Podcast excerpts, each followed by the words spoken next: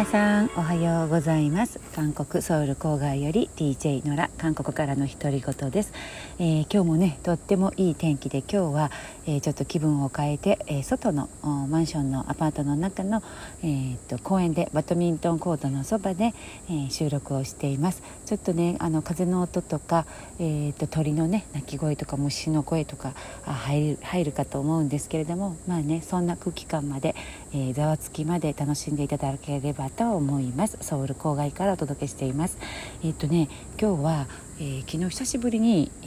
ー、子供たちがチキン食べたいっていうのであのチキンをね、えー、配達させたんですけれどもあの韓国チキン事情についてちょっと伝えようかなって思います。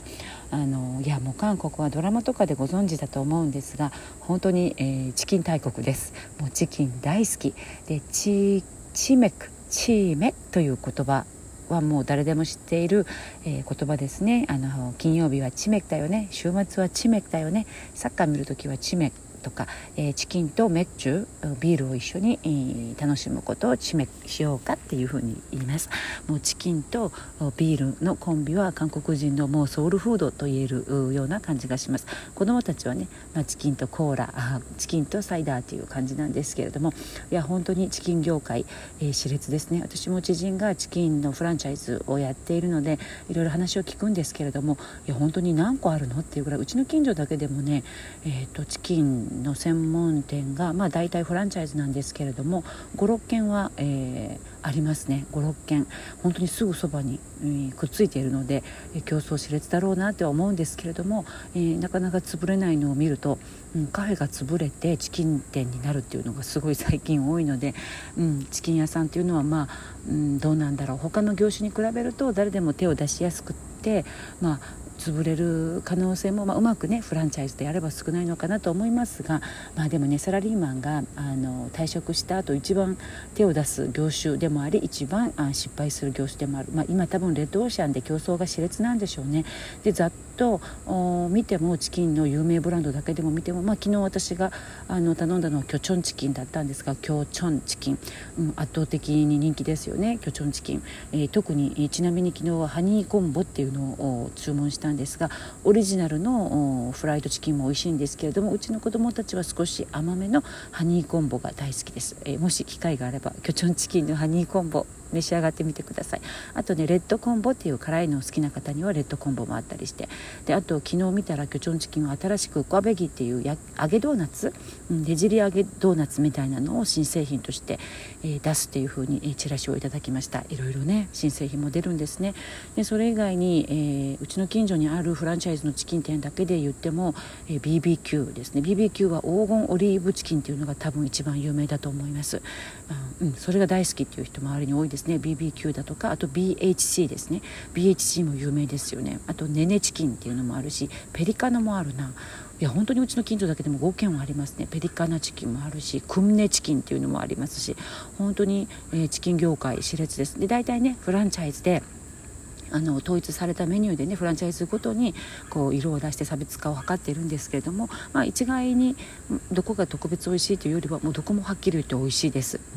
であのお店でね、えー、食べることも多いんですが圧倒的に韓国では配達させる配達をペーダールっていうんですけれども自らをペダペダルの民族配達の民族って、えー、呼ぶ呼ぶほどですあのそういうアプリもあります配達の民族っていうアプリがありましてそこからね大抵注文するんですけれどもえー、商品価格プラス、えー、3000ウォンかな。今は昔はね、あのー、無料であったり100円ぐらいだったんですが今は、えー、300円3000ウォンの配達料が平均だと思います。を払って配達してもらって食べるというのが、まあ、韓国スタイルですね。あのサッカーの試合があったりするとチキン屋さんに電話をしてももう通じないっていうのは本当によくあることですね、うん、金曜日の夜も大変ですね。普通1時間ぐらい待つかな。そんな感じですけれどもあの、まあね、チキン好きな方は韓国にいらっしゃってチキン食べ比べっていうのも楽しいと思いますしテイクアウトしてねホテルの部屋で、えー、有名なチキンを食べ比べるっていうのもなかなか楽しいんじゃないかな。っていうふに思います私たちもあの外にねお出かけしてもこう郊外半岸川のそばとかでもこう外にいる時も野外にいる時でもえチキンの配達ができたりしますしあの、うん、結構利用しますねチキンっていうのは子どもたちも大好きですしホテルの部屋にね持ち帰ってえ夜の夜食でビールとチキンで乾杯することもありますしえ本当に国民ソウルフードだなっていうふうに思います。でねあの昨日あの私の近所を歩いていてふと見たらまた新しいチキンのフランチャイズ店ができていたんですよ。でその名前見ても笑ってしまったんですけれどものフランチャイズチキン店の名前がプラダだったんです。プラダ。でプラダのあのブランドもののねあの名品ブランドのプラ高級ブランドのプラダに最後に K がついてプラダ。っていう名称なんだだったんですね。で DAK タっていうのは、えー、韓国語で鶏鳥のことを言うんです。チキンのことをタって言うんですね。タだからプラダに K をつけてプラダ、えー、プラトリ？でプラダと掛け合わせて。でしかもこうお店のロゴとか包装であったりボックスがもうもうむちゃくちゃあのプラダなんですよ。の三角のゴールドのねゴールドの金色の三角のプラダマークに、えー字のフォントももうそっくりでしかもあのミラノって書いていた。えチキンなのに。で、えー、っと包装用の箱も黒のちょっと高級感のある箱。で、え鳥のマークもゴールド金色でした、うん、でねこれ問題にならないのかなって思ったんですが結構もうすでに韓国内にプラダフランチャイズ店が500近くあるみたいで、えー、立派なフランチャイズ店として営業してるみたいなんですね。であの以前、えー、ルイ・ヴィトンルイ・ヴィトンタだったかな。ルイ・ヴィトン、うん、ルイ・ヴィトンタクだルイ・ヴィトンにタ DAK をつけてルイ・ヴィトンタクっていう、えー、フランチャイズのチキン店もあったんですよ。で確かそれは法的訴訟を起こされてルイ・ヴィトンの方にね本当に有名ブランドのルイ・ヴィトンの方に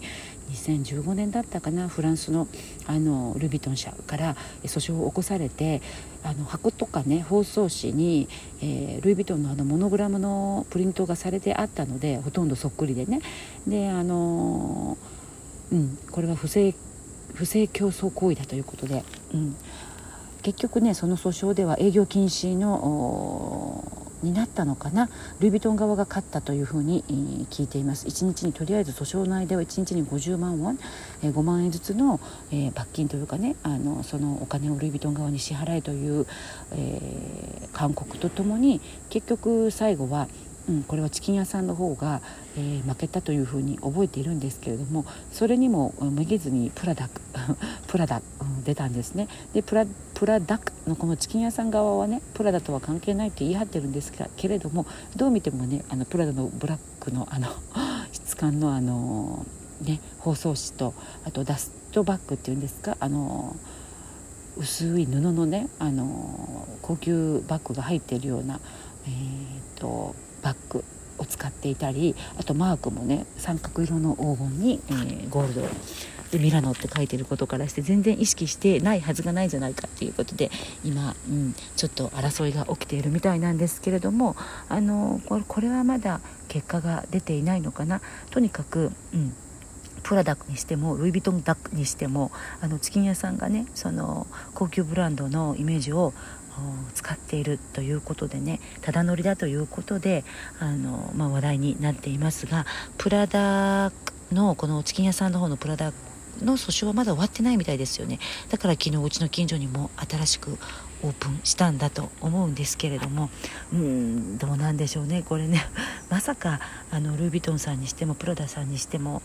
韓国のフランチャイズチキンチェーンに自分たちのブランドを使われるっていうのはあまり予測してなかったんじゃないかなっていうふうに思います、まあ、まだ私はプラダク食べたことないんですけれども近所にすごい立派な、えー、お店がオープンしていておしゃれな感じで、えー、店内でもね食べられるようにインテリア工事を機能しているのを見たので、えー、この訴訟の結果がどうなるのかなって、えちょっと関心を持って追っていきたいと思います。でねあのコピー商品はもう韓国では常にねいろいろ問題になっていてもう昔はね一昔前はイテウォンあのイテウォンクラスのイテウォンねあのイテウォンとかに行って、えー、有名ブランドのコピーのね、えー、買えるお店が堂々とあったりしたんですけれども最近は本当に取り締まりが厳しくなって、えー、なかなかそういうことはできなくなっていてまあいいことだと思います。まあね本当にあのコピーブランドのメッカみたいに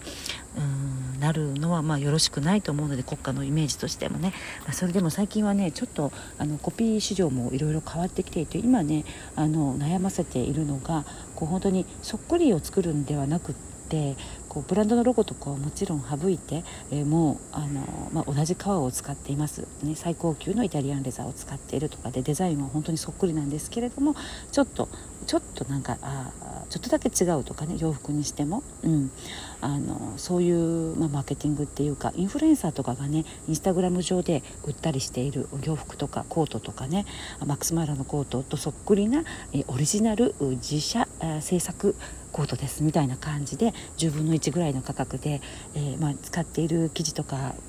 はもうほぼ変わりないですみたいなね。売り方をしているのでそれに対してもまたいろいろ訴えが起こったりしているそうです。まあねこれも追ったり追われたりコピー市場っていうのももう大変ですよね。でもねあの有名ブランド側でもすごい強い姿勢で出てきているので、うん、これからどうなるのかなというふうに私も見ています。最近ね一番早一番問題になっていたのはエルメスのバーキンバッグにあの目玉のこうイラストっていうかねあの飾りがついたえー、プレイノーモアという韓国のブランドがあるんですけれどもそこのブランドに対してエルメスさんの方でねまた訴えを起こしていたりしてまあねチキンから、えー、高級バッグまで大変ですね、えー、名品ブランドと、うん、コピーの競争について今日お伝えしましたが、えー、近所にできたあプラダックチキン屋さんのプラダックの方ね、え味の方を一度見てまた追って、えレポートしたいと思います。それまであるかな？はい。まあでも今ね500店舗以上を経営しているということなので、